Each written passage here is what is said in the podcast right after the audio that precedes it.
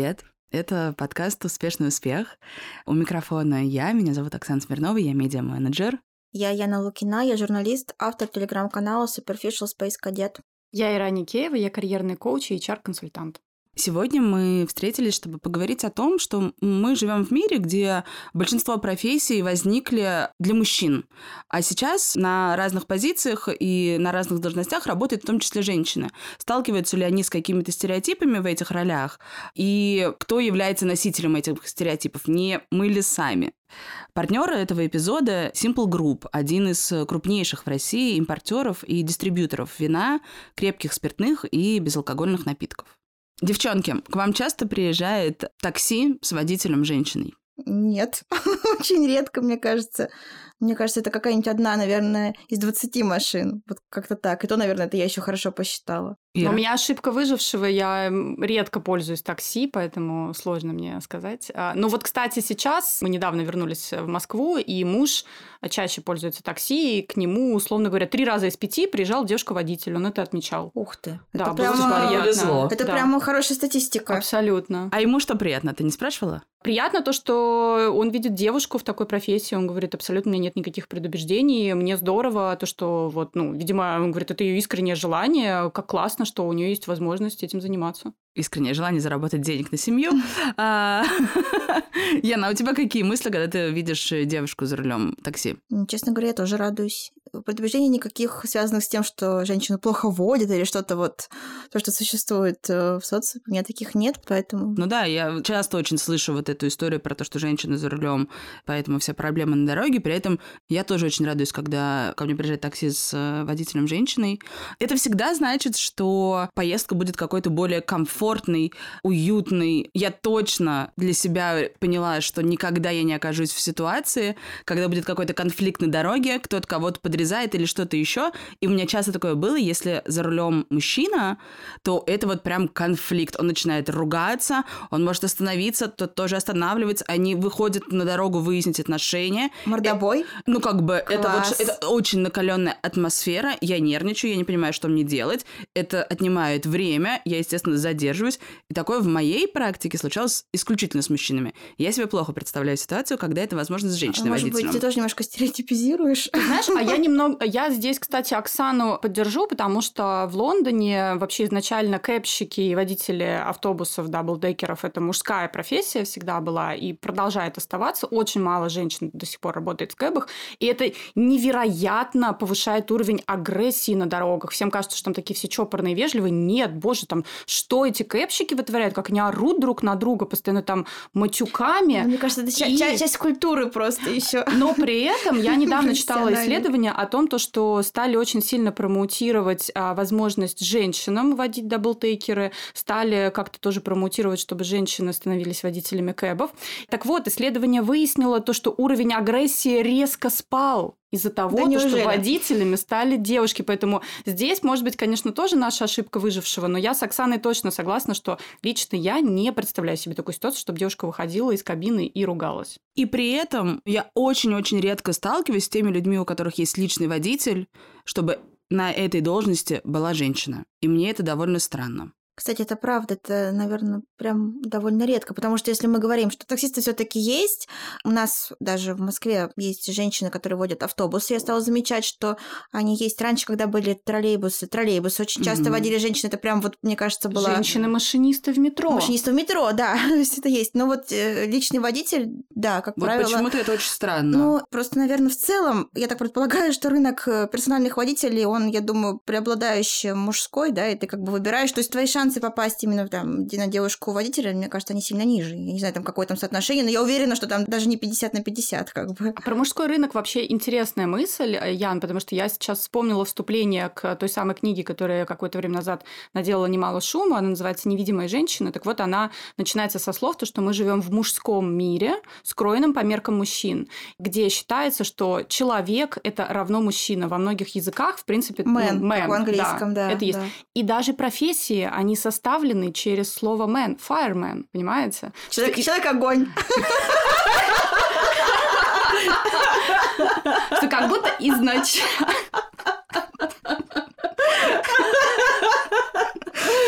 Что как будто изначально девушкам не было даже предусмотрено возможность или место в определенных профессиях. Да не было, ну история так распорядилась, ну а теперь возможно.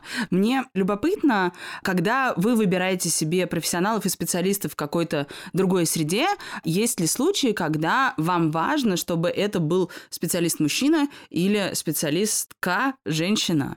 Я буду говорить сейчас за себя, я осознанно с таким не сталкивалась. То есть, например, я знаю то, что многим девушкам определенные врачи комфортнее, если, собственно, это тоже будут девушки-врачи.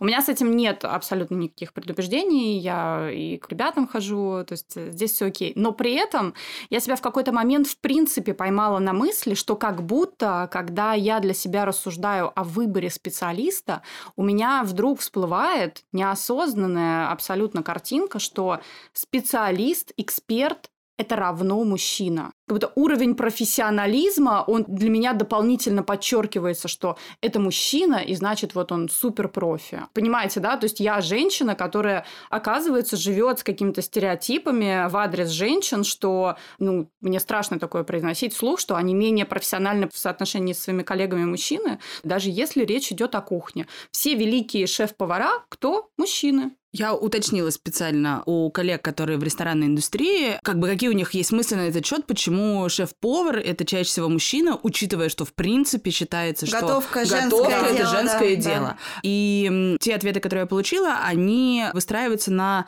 двух главных вещах. Первое – работа на кухне – это очень тяжелый физический труд. Это двенадцать-четырнадцать часов в день, стоя на ногах на кухне. Это очень много работы с горячим оборудованием. Даже есть подразделение, что обычно заготовочный цех и горячий цех это чаще поручают мужчинам. Женщины, если есть на кухне, то это холодный цех. А второе, ну это конкретно связано с российским рынком, я не знаю, как это в других странах происходит, на кухне очень много сотрудников, которые мужчины, они часто бывают из каких-то соседних стран, в которых не принято, чтобы тобой руководила женщина. И если у тебя управленческая должность именно на кухне, там вдруг оказывается женщина, то ей чаще всего просто сложно быть ты авторитетом. Е- ты ее не можешь уважать, понятно. Да, тяжело, к сожалению. Тяжело, да. Все, и... что я в этом слышу, представляешь, Оксана, огромное оправдание тому, чтобы женщина не была шеф-поваром. Да. Для нее да. не создано изначально никаких условий, уравнивающих ее возможность тоже руководить кухней. Но есть приятные вещи. Очень много в последние годы женщин стало на управляющих позициях, именно управляющие, менеджеры ресторана.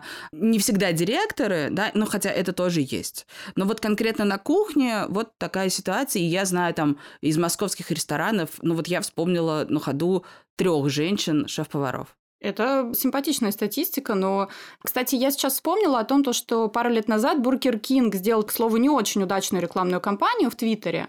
К восьмому марта они написали очень короткий твит «Место женщины на кухне». Да, да, да. А да, потом да. сделали к нему расшифровку о том, то, что всего лишь двадцать процентов женщин в ресторанной индустрии имеют возможность развивать себя именно как шеф-повара и как повара в принципе. Поэтому Бургер Кинг несет за собой такую замечательную миссию обустраивать для женщин физические рабочие места и, и развивать эту возможность им именно становиться шеф-поварами. Но, естественно, твит был им просчитан. Пришлось удалить. Да. Им, да, и в этом году я видела, что многие, ну не многие, кто-то там даже друга поздравлял именно вот этим скриншотом. Да, да, да, что тогда написано внизу, что твит был удален, потому что, конечно, я понимаю их миссию, но вот как благими намерениями, конечно, получилось не очень хорошо. Перегнули палку. И вот сейчас, кстати, я подумала о том, что помимо проблемы, связанной с тем, что женщинам не делают достаточно комфортных условий труда, потому что мы с мужчинами разные. Мы разные не только по, извините, половым, да, каким-то органам, а по всему, просто по строению тела, по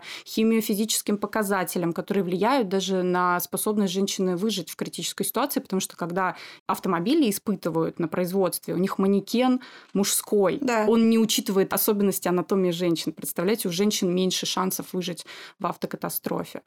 Так вот, возвращаясь к тому, что не предусматриваются физические возможности для развития женщин в карьере, почему-то за пределами карьеры считается, что женщина нормально может восемь-десять часов работать в офисе, а потом еще пять часов работать по дому, стоять на кухне, да, всех кормить, все мыть, что тоже как раз-таки отнимает у женщины возможности для саморазвития, отдыха и каких-то еще дополнительных вещей. Ну вот да, и то, что все скатывается как будто бы именно к разнице там физической, да, да дело же ведь даже не в том, что, ой, там будет ей тяжело. Это не вопрос того, будет тяжело, не будет тяжело. Это просто то, что у нее должна быть возможность попробовать профессию, которую она хочет попробовать. Если она как бы к этому готова, да, значит, наверное, она принимает какие-то риски и, наверное, осознаёт, да, что если она хочет, не знаю, там, где, кузнецом, какие там бывают профессии, где, наверное, женщин не очень много, то, наверное, она догадывается, что ей придется там физически трудиться, да. Но придумывать, оправдывать это там, отсутствие там женщин в этих профессиях тем, что, ой, ей, наверное, будет тяжело, да, ну, как бы сама она разберется.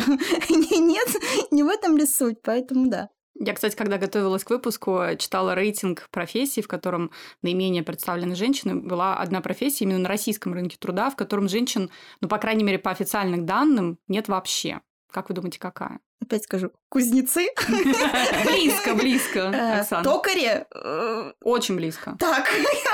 Яна, горячо. Слесари. Да, слесарь-сантехник. Нет там женщин. Кстати, перед записью этого выпуска мы провели в нашем телеграм-канале, который называется «Не поверите, успешный успех», опрос. Спросили, влияет ли на наших читателей при выборе специалиста его гендерная принадлежность. И варианты ответов были разделены по гендерному признаку, да, то есть там женщины могли брать свои варианты ответа, и мужчины свои. Ну и, как говорится, геосвод, очевидно, что, конечно, среди женщин победил вариант «скорее выберу женщину», хотя в комментариях нам многие писали, что они часто разделяют, то есть какая-то определенная профессия для них, это связано скорее как специалист-мужчина, другая какая-то профессия, допустим, там очевидно, да, например, там человек, не знаю, там, гинеколог выберет женщину, да, если массажист, например, мужчину, да, то есть есть как бы вот такая градация. Мне тут показалось интересным даже не то, как женщины отвечали, то, как отвечали мужчины, что ни один мужчина, я, конечно, догадываюсь, что у нас, в принципе, наверное, не такая большая мужская аудитория, ни один не выбрал вариант «скорее выберу женщину». То есть в основном как бы большинство ответило «нет, не влияет». То есть, представляете, какая привилегия, да, как бы, когда вообще это не влияет, да, и кто-то в какой-то очень маленький процент выбрал вариант «выберу скорее мужчину». Но это прям совсем маленький процент, это практически там десятая часть от проголосовавших мужчин. То есть вот такая вот статистика безжалостная. Если вот говорить о стереотипах в профессиях, то мир алкогольной индустрии, например, он традиционно считается очень мужским. И прямо сейчас это сильно-сильно меняется. И женщин в этой индустрии алкогольной становится гораздо больше. Например, наследницы разных легендарных, в том числе винных хозяйств, встают у руля семейного бизнеса. В принципе, становится больше женщин-виноделов. И даже продажами и закупками вина чаще заведуют э, девушки. Мы попросили нашего партнера эпизода Simple Group подробнее рассказать, как обстоят дела с гендерными вопросами в индустрии виноделия и какие здесь нововведения. Simple Group – это группа компаний, в которую входят винотеки и онлайн-витрины Simple Wine, винный ресторан Grand Cru, который, кстати, отмечен звездой Мишлен в гиде двадцать второго года, Simple Bar, медиагруппа Simple Media и школа вина Энотрия. А рассказывать о гендере виноделия мы попросили Полину Львову. Полина – руководитель проекта «Большое Русское Вино» в Simple Group. Полин, производство алкоголя – это традиционно такая мужская профессия. Есть ли сейчас какие-то примеры, когда производством алкоголя занимаются женщины? На самом деле вокруг алкоголя действительно, ты права, супер много стереотипов. Но надо сказать, что еще с советских времен на, на российских производствах, а тогда, если мы все вспомним, в общем, виноделие было ориентировано прежде всего на масштабы, но и тогда были и девушки-виноделы, и сборщицы винограда. И, конечно, сейчас все еще больше меняется в сторону такого гендерного паритета. Если мы сейчас посмотрим на российские хозяйства, например, то можно найти не одно, не два и даже не пять хозяйств, которые приветствуют женщину во главе. Ну, взять, к примеру, винодельню замечательную Сикоры. Там вообще женское всевластие, потому что у руля стоят Алена Салаусова, это энолог. Энолог – это человек, который заведует виноградниками, в общем, занимается всем тем, что связано со сбором винограда и так далее. И молоденькая, очень амбициозная, очень талантливая Екатерина Юдина. И эти девушки, собственно говоря, рулят производством. Взять крымскую винодельню Альма. Там интересная ситуация. Видимо, для того, чтобы, опять же, это гендерное равенство сохранить, там, значит, красными винами занимается мужчина, его зовут Владимир Владимир Губин, а Марина Булатова такая нежная девушка, она заведует белыми игристыми винами. Но надо сказать, что экспериментами, ну, например, там, всякими оранжами, что сейчас, конечно, очень модно, они занимаются вдвоем. А скажи, пожалуйста, как вообще эти женщины пришли к виноделию? Может быть, какие-то преграды, связанные с гендерными стереотипами, им пришлось преодолеть? Вообще, если говорить о вине, то мне кажется, что люди очень часто вдохновляются какими-то семейными примерами. И хотя российская индустрия виноделия, она достаточно молодая, есть все равно с советских времен еще династии, да, когда, например, мама занималась, была агрономом, и вот, собственно, дети пошли по их стопам, и вот сейчас стали уже молодыми такими амбициозными виноделами. Например, та же Екатерина Юдина из винодельни Сикоры, она говорит, меня бабушка отвела на виноградники гулять, и я вот с детства вдохновлена этой историей, и вот начала заниматься виноделием, тоже такая история, она возможна. А существует ли какая-то разница между винами, которые производят мужчины, и винами, которые производят женщины? Может быть, во вкусе или в подходе к работе? На мой взгляд, такого различия нет. Хотя можно, наверное, да, сказать о том, что когда женщина руля, у нее как-то больше интуиция работает. Может быть, она с некой такой больше нежностью, да, относится к винограду, к вину. И, может быть, это какие-то такие более романтичные, там, может быть, субтильные, нежные там, сорта винограда, стили вина. Но я все-таки придерживаюсь того мнения, что ну, вино – это прежде всего про профессионализм. Это про то, какой у тебя багаж знаний за плечами. Тут дело скорее вот в профессиональном подходе. Полин, а у меня вот такой вопрос, он связан с сомелье. Я когда-то лет восемь или, может быть, десять назад э, начала учиться на сомелье. К несчастью, благополучно это бросила, но я помню такую ситуацию, то, что у нас в группе были одни мужчины, и я была одна молодая девушка. Может быть, это, кстати, как-то меня и смутило в итоге, вот я вспоминаю тот свой опыт. Тем не менее, я вдруг стала себя ловить на том, что я обращаю внимание, во многих заведениях сегодня, очень классных, продвинутых, специализирующихся на вине, э, сомелье работают именно девушки. Вот у меня есть даже один любимый мой винный бар в Англии, там вообще все девушки-сомелье. Как в индустрии вообще ресторанные относятся к этому? Как сейчас обстоят дела с такой изначально как будто мужской профессией? Ну, действительно, если сравнить школу сомелье там, десять лет назад и сейчас, честно говоря, сейчас, вот когда мы приходим на занятия, то больше девушек. Мне кажется, что спадает эта такая завеса неправильных представлений о профессии, потому что, да, вот эта шутка не совсем удачная, да, про то, что женщина сомелье горе в семье. Вот, сейчас это потихонечку уходит. И мне кажется, что когда речь идет о ресторане и работе в нем, то действительно появляется больше девушек. И мне кажется, что иногда даже посетители с большим доверием могут относиться к женщинам-сомелье. И надо сказать, что если сравнить, например, девушку-бартендера и девушку-сомелье, то все-таки к сомелье отношение более уважительное. Мне кажется, вообще сомелье воспринимают как такую интеллектуалку, как начитанного человека, потому что, разговаривая и рекомендуя вина, тебе абсолютно точно необходимо иметь определенный багаж знаний, да, это и география, это и сорта винограда, это все-таки нужно каких-то персонажей винодельческих помнить и знать, и рассказать о них. Поэтому, да, сомелье становится больше девушек и женщин, и это очень здорово. То есть как будто я слышу, что девушки-сомелье уже меньше сталкиваются с предубеждениями в свой адрес, а вот девушки-бартендеры, к несчастью, все еще. Да, это так. А у меня такой вопрос еще возник. А что вообще, в принципе, женщины привнесли в виноделие? Женщины-виноделы, женщины-маркетологи, да, которые стоят тоже у роля там, той или иной винодельни. Мне кажется, обладая какой-то большей гибкостью, чуйкой, вот этим чувством трендов, они зачастую как-то задают правильную стилистику, да, виноделию, винодельне. Тут очень удачно можно привести пример такой очень известной светской львицы Снежаны Георгиевой. Собственно говоря, она стоит у руля небезызвестной винодельни «Золотая балка». Если вспомнить историю, то, в общем, довольно такое советское производство, которое существует там не один десяток лет. И так вот несколько лет, находясь у руля этой винодельни, она очень умело сделала из этого конфетку, сделала модную винодельню, качественные вина, поработала и с этикеткой, и с персонажами, да, инфлюенсерами, которые работают с этими винодельнями. Более того, будучи в Крыму, она на протяжении многих лет проводила музыкальные фестивали, приглашая туда различных там отечественных и даже зарубежных умудрялась в те времена звезд приводить. Это был многотысячный музыкальный фестиваль на виноградниках, да, то есть, в общем, и европейские винодельни, не каждый может таким масштабом похвастаться.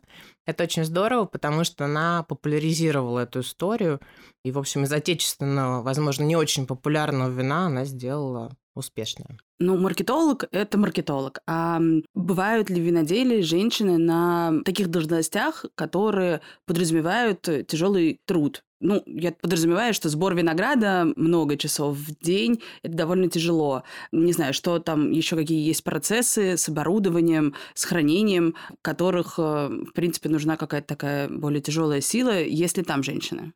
Ну, вообще, действительно, приходя в виноделие, нужно понимать, что так или иначе ты будешь сталкиваться с этим тяжелым физическим трудом.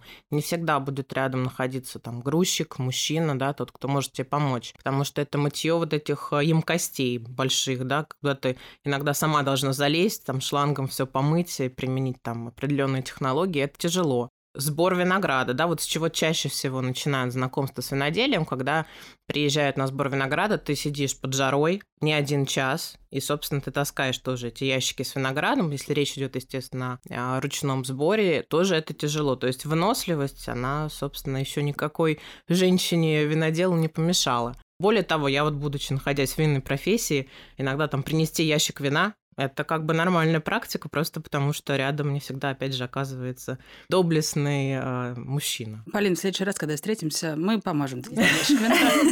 Справимся с этим. У меня, прости, Полин, такой немножко интересный вопрос возник, может быть, неудобный. Вот ты сказала, что не всегда встретится доблестный мужчина рядом для того, чтобы донести ящик вина. Как в вашей профессии относятся, в принципе, к такому явлению, как галантный сексизм, когда часто мужчины предлагают женщинам помощь, при этом они не осознанно лишает их возможности продвинуть свою квалификацию в каком-то вопросе. Вот здесь все-таки есть какая-то разница в том, чтобы помочь женщину-виноделу с ящиком вина, или это галантный сексизм, все равны, пусть сама и несет? Мне кажется, что винная сфера, она сама по себе галантная, элегантная, предполагающая все-таки, может быть, где-то галантный сексизм, и, может быть, даже где-то флирт, но на моей практике это никогда не переходит каких-то разумных границ, и вот то, что импонирует, то, что люди образованные, интеллектуалы, которые прежде всего про вино. Полин, давай представим, что женщин стало существенно больше в индустрии алкогольной. Как она изменится, эта индустрия? Я думаю, что когда женщин в профессии становится больше, будь то ай ти-сфера, например, да, их женщин их тоже там становится больше, любая сфера, то как будто бы это означает больше разнообразия стилей, если мы говорим о вине. Возможно, больше экспериментов. Где-то это не следование правилам, а, возможно, своей интуиции, и это играет во благо. Я думаю, что это означает лишь то, что в винной сфере станет больше интересных проектов, экспериментов, и, возможно, действительно меньше вот этого шовинизма, который, возможно, где-то встречается, да, в этой сфере алкогольной. Я считаю, это во благо. Полин, ты рассказывала сейчас, что на одной из виноделен была поделена работа таким образом, что мужчина отвечал за красные сорта, и женщина за более легкие.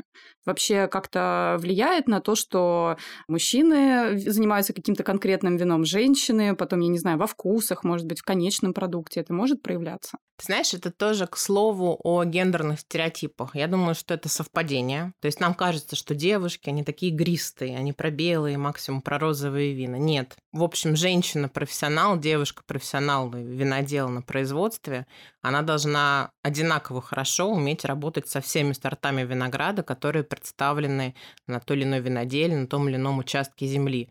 Не может быть такого, что, значит, ты умеешь работать с шардоне, а вот, значит, каберне-совиньон, это вот я оставлю мужчинам. И опять же, если вернуться к той же винодельне Сикоры, там, в общем, как удачный рислинг, который у них завоевал невероятное количество международных наград, также прекрасен и каберне-совиньон с выдержкой, с дубом, и вот какой-то мужской у него характер. И абсолютно не скажешь, женщина это сделала или мужчина. Вот.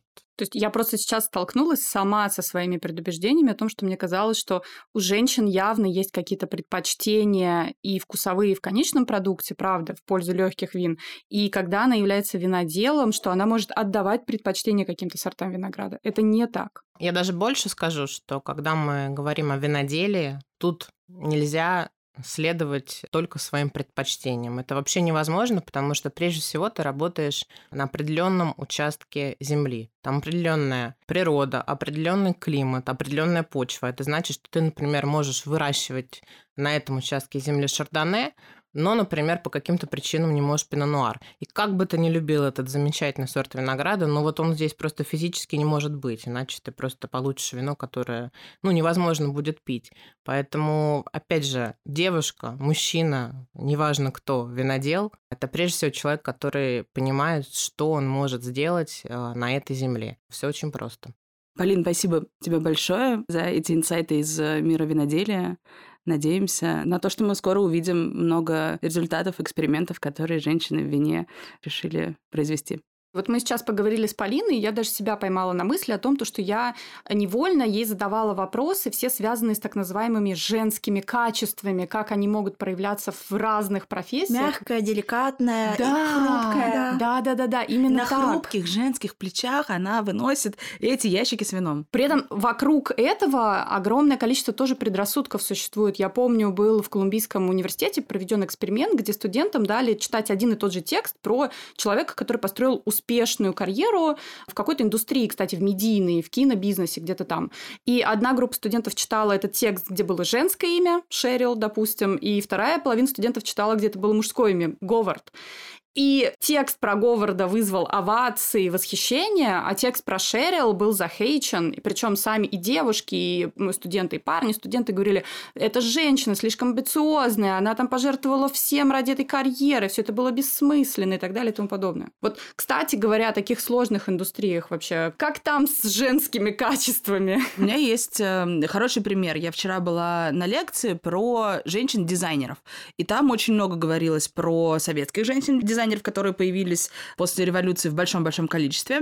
И там был фантастический пример. Есть такая женщина-дизайнер, она на самом деле архитектор. Галина Балашова ее зовут, ничего про нее раньше не слышала. Так вот, Галина Балашова работала архитектором, но при этом у нее, видимо, это хорошо получалось, и к ней было какое-то доверие руководства. Ее очень часто в нерабочее время просили сделать какие-то еще задания и поручения. Спойлер, ей это не оплачивалось, к сожалению, но суть в том, что вот однажды ее так попросили нарисовать интерьер космического корабля.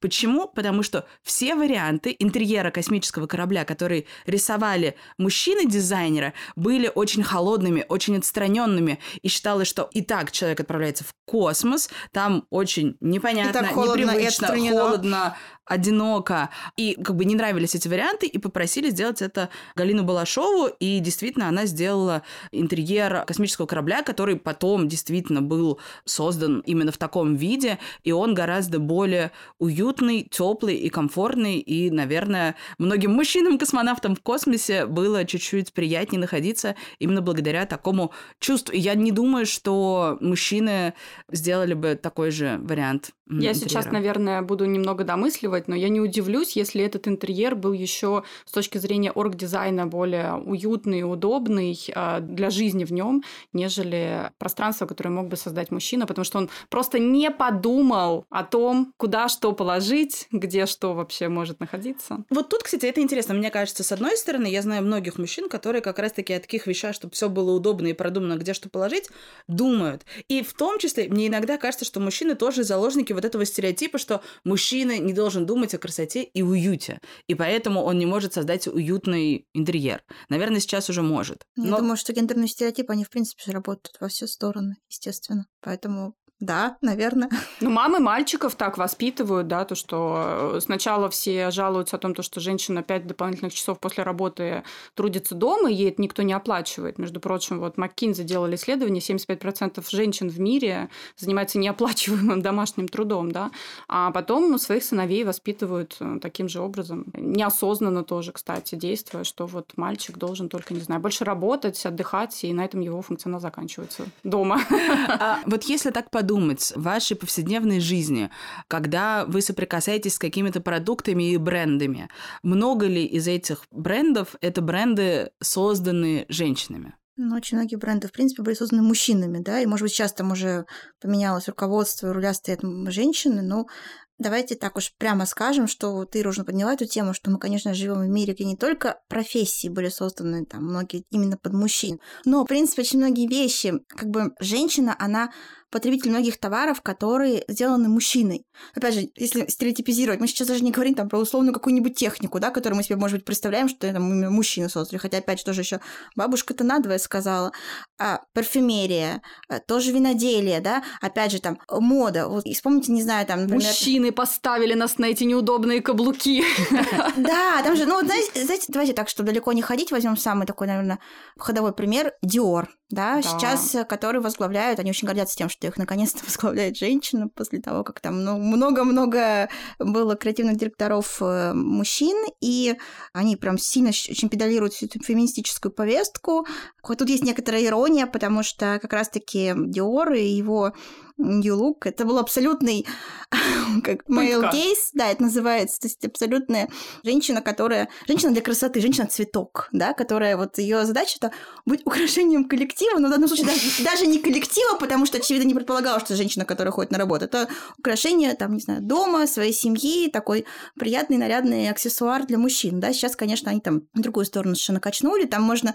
Есть много вопросов к тому, как это происходит, да, все эти чудесные, классные футболки с лозунгами за восемьсот пятьдесят долларов, вот, но, тем не менее, да, и благодаря тому, что сейчас, последние, там, не знаю, десять-пятнадцать лет всё-таки ощущается больше присутствие женщин в моде, конечно, мода становится чуть более функциональной, да, потому что мы уже знаем, что уже каблук – это уже не панацея, да, очень многие перешли на плоскую даже подошву, и, и ушла же в свое время вот сексуализация, которая была в девяностые, которая была во многом проведена именно мужчинами-дизайнерами, да, ну, там, Том Форд, да, который нам в первую очередь там приходит в голову, который там нужно раздеться, стринги, вот это вот все, конечно.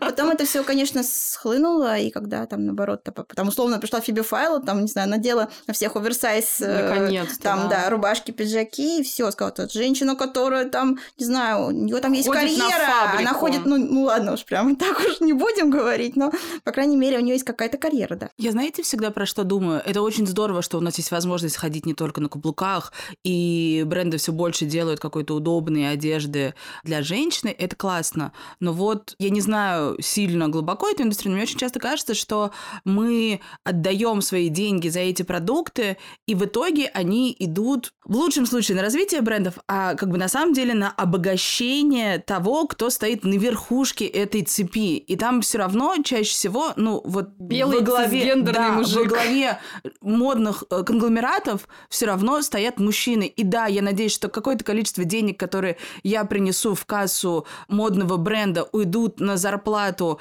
даже не креативному директору женщине, а, возможно, швеям, которые на фабрике сидят. Но я совершенно не уверена, и я не знаю, как мне отследить вот эту прозрачность этой цепочки, что у этой швеи такая же зарплата, как у мужчины на этой же позиции, и что у женщины... Мужчины-швеи на этой же позиции...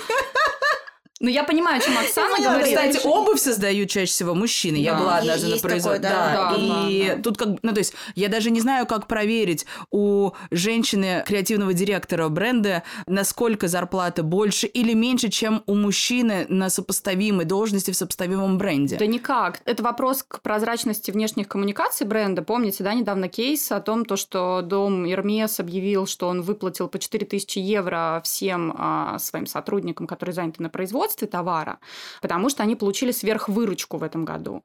Но сказать и сделать, да, ну то есть мы же, мы же не увидели этих денег в инстаграме, да, этих вот людей. Именно. Да, я тоже хотела сказать, ну как бы, ну там понятно, что там еще многие цифры, которые останутся нам неведомы, а даже если они будут какие-нибудь обнародованы, не факт, что это все как бы такая прозрачная трансляция. Понимаешь, мне кажется, в чем соль-то? Не в том, чтобы...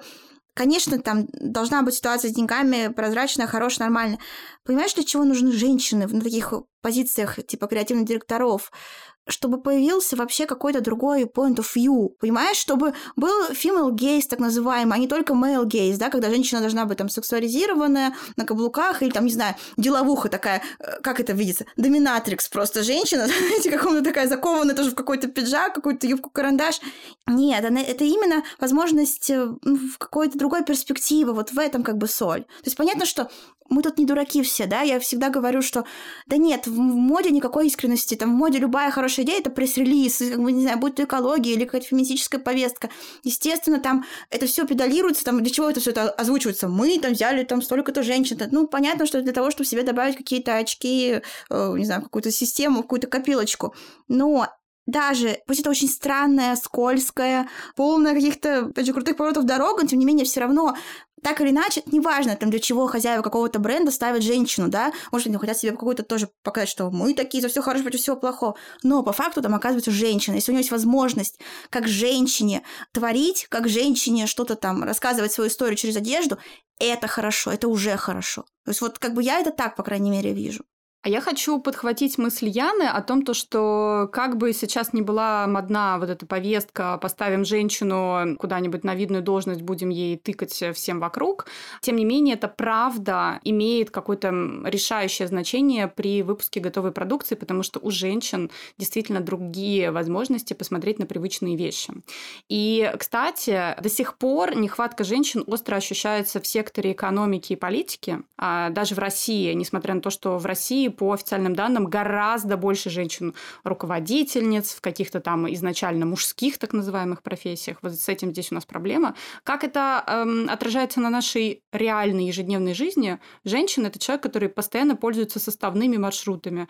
Утром перед работой детей куда-то отвезти, после работы в магазин зайти, кучу дел еще социально-бытовых сделать. Мужчина – работа, дом, работа, понимаете? И женщины, когда находятся в структуре градостроения, экономообразующих каких-то министерств и так далее и тому подобное, они просто интуитивно учитывают все эти маленькие штуки, которые помогут облегчить нашу ежедневную жизнь. Вот, кстати, еще был классный пример, мой любимый в Гугле. Вы, наверное, знаете эту женщину, ее зовут Шерил Сэндберг, она такая активистка, написала большое количество книг про лидерство, и вот она рассказывает, что когда она забеременела, она наконец-то поняла, насколько ужасно организованы все офисные пространства для женщины в таком положении, потому что ты можешь себя плохо чувствовать, тебе может тяжело ходить и так далее и тому подобное. Она действительно смогла провести реформу в Гугле. Почему она это сделала? Потому что она была уже на топ-позиции, она просто напрямую обратилась к Сергею Брину. А теперь давайте подумаем о том, могла ли повлиять женщина на ситуацию в офисе в Гугле, если бы она находилась на линейной позиции. И это как раз-таки вопрос в том, то, что недостаток женщин на руководящих позициях, на ярких должностях таких, да, как креативные директора, худруки, там, режиссеры, управленцы, еще что-то, это и лишает нас возможности сделать какие-то базовые важные изменения в этих индустриях. То есть даже если какие-то назначения сейчас кажутся очень трендовыми, и как будто женщин на разные роли берут только для того, чтобы сказать, да, у нас вот здесь соблюден гендерный баланс, а у нас вот здесь руководитель женщина, это все равно к лучшему, потому что все равно это прецедент, после которого, во-первых, на этой позиции женщина себя может проявить по-другому, это может быть другой взгляд, и это классный прецедент, который помогает проложить дорогу для других женщин. Ну так? Вот даже кино, ну вот вы же видели, что происходило там последние пять лет, да, в принципе, там, давайте так скажу, девяносто пять лет Оскару, да, за девяносто лет существования, да, первые девяносто лет, там, всего четыре раза побеждали женщины в категории «Лучший режиссер», и за последние пять лет существования Оскара тоже победило такое же количество женщин. И, конечно, безусловно, это какой-то буст, который был завязан на то, что, ну, четвертая волна феминизма, там, все вот эти дела. Да, конечно, кто-то может сказать, что это все ангажировано, что понятно, почему дают там женщинам это. Но тем не менее, это, как, знаете, как какая-то такая раскатка. То есть вот там одну подтолкнули, да, вот, и по примеру уже дальше. Как я всегда говорю, что вот сейчас будет странно звучать, да, потому что мы тут говорим, что все, все равны. Ну, как сказать, как говорят, одни равнее других. Очевидно, что женщин пустили в режиссуру позже, и они сейчас находятся, условно, на том же этапе, на котором, не знаю, в семидесятые годы находились все эти наши нынешние мэтры типа Спилберга и же с ними. И, конечно, они начинают как будто бы с нуля, да, то есть, ну, это, это вечная история, там, не знаю, какой-нибудь Джеймс Кэмерон, у него бюджет фильма, не знаю, триста миллионов долларов, там, у Сары Поли бюджет фильма, сколько там, четыре миллиона, дай бог, да, понятно, что как бы, вот они снимают, значит, картины. Но для того, чтобы у условной Сары Поли и у тех, кто будет после Сары Поли, чтобы у них были тоже большие бюджеты, результаты, для этого нужно постоянно это поле как бы удобрять. То есть очевидно, что сейчас проходит э, рассыпание семян. Это еще как бы не восход. Но благодаря вот этому, тому, что, может быть, немножко искусственно толкается, конечно, естественно, но мы все это понимаем, да, что там нужно тоже, опять же, всем нужны инфоповоды, как бы, поэтому это инфоповод, все привлекают. Вот мы там номинировали, там, не знаю, пять женщин в этом году, там, какая-нибудь там премия, да, все-таки, вау, круто, молодцы, там, так, женщины. Это посадка семян, и она даст какие-то свои плоды, потому что, опять же, вот мне что не нравится? Мне не нравится, что мы часто говорим, что есть стереотипизация, что женщины такие мягкие, хрупкие, это. И как будто бы мы, с одной стороны, эти качества в итоге... Ну, как, знаете, как будто мы немножко от них открещиваемся. Типа, а что вот вы считаете, что я вот там такая мягкая? Как будто бы это плохо, знаете. Женщины могут быть разными. И кто-то может быть очень твердый, да, как помните, всегда говорит гордо, у нее мужской характер. Ну, могут быть разными очень, и мягкими, и твердыми, и если она мягкая, если она деликатная, и если даже ей присущи все эти стереотипные женские качества, которые мы вроде как немножко их так слегка стесняемся, да, наоборот, это тоже как бы ее сила, это круто, потому что мы тоже сегодня уже несколько раз это озвучили, что есть такое, что бывает другой подход, не то, что типа у женщин, а может быть у деликатных людей, да, не в зависимости от того, там мужчина это или женщина, это тоже хорошо, это совершенно другой point of view, это здорово, понимаете, что нам нужно для того, чтобы лучше понимать мир, как мне кажется, глобально, нам, человечеству, нам нужно большое количество взглядов, чем больше мы их имеем от разных слоев, почему мы вот последние там десять лет пытаемся какие-то меньшинства, да, вывести на первый план, ну для этого, вот то, что Ира сказала, да, что пока там кто-то не заберет условно, он не понял, что офис для этого не предрасположен. Также, например, люди, у которых там, не знаю, ограниченные возможности здоровья, мы не можем знать, да, как бы, что им нужно, чего им не хватает, потому что, ну, мы не они. И для этого нам, естественно, нужно дать им какую-то платформу. И то же самое касается, ну, вот всех, и женщин, и не женщин, и, да, и разных меньшинств. Я вот про это вспомнила недавно на работе, разговаривала с коллегами, а это как раз коллеги из отдела, которые занимаются доступностью, и под доступностью mm-hmm. подразумевается то, что и сама культурная институция доступна, и понятно многим разным людям, неважно, какой у тебя уровень насмотренности в культуре. И она также физически доступна для людей с разными особенностями. И он говорит, наш принцип в работе – ничего о нас без нас. Ты не можешь решить, что нужно в работе конечно, женщине, конечно. не будучи женщиной. Ты не можешь решить, что нужно в работе слабослышащему человеку, не будучи слабослышащим человеком. И это такой важный принцип, который, мне кажется, было бы неплохо, если бы люди, которые хотят что-то улучшить в своем бизнесе, исповедовали бы. Конечно. Не просто навязывали какую-то идею. Я мужчина, думаю, женщинам нужно... Гинекологическое кресло. Да. Прямо да. здесь. При этом, знаете, подумать реально о том, как ты можешь очень экологично дать возможность людям предлагать себя как кандидатов на повышение или на эти места.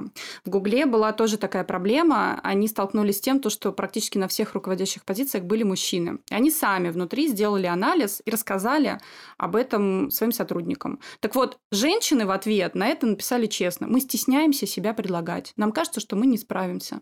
Нам кажется, то, что мы перестанем быть хорошими матерями. матерями и там еще что-то такое. Потому что женщины изначально, они перфекционистки, они хотят успевать везде и все. У них очень много в социуме ожиданий от них. Помните, мы говорили в одном из выпусков о том, что мужчина, подходящий на вакансию на шестьдесят процентов, обязательно подастся. Женщина будет пытаться подойти угу. на эту вакансию на сто пятьдесят процентов. Да?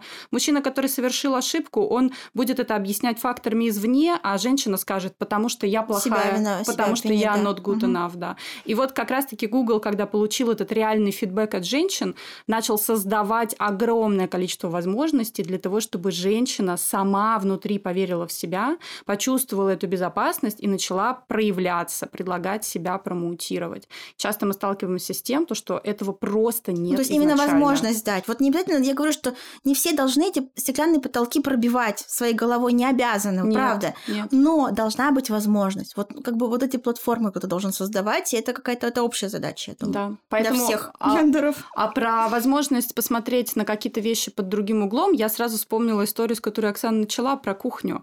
Может быть, если женщина придет и начнет внедрять свой интересный, мягкий подход к руководству, мужчинам, которые не привыкли, что ими руководит женщина, они привыкли к более жесткому принципу руководства, станет гораздо приятнее и комфортнее работать. Может быть. Вопрос, хочется ли этого самой женщине? А это хороший вопрос. Это главный кстати. вопрос. Это главный кажется. вопрос.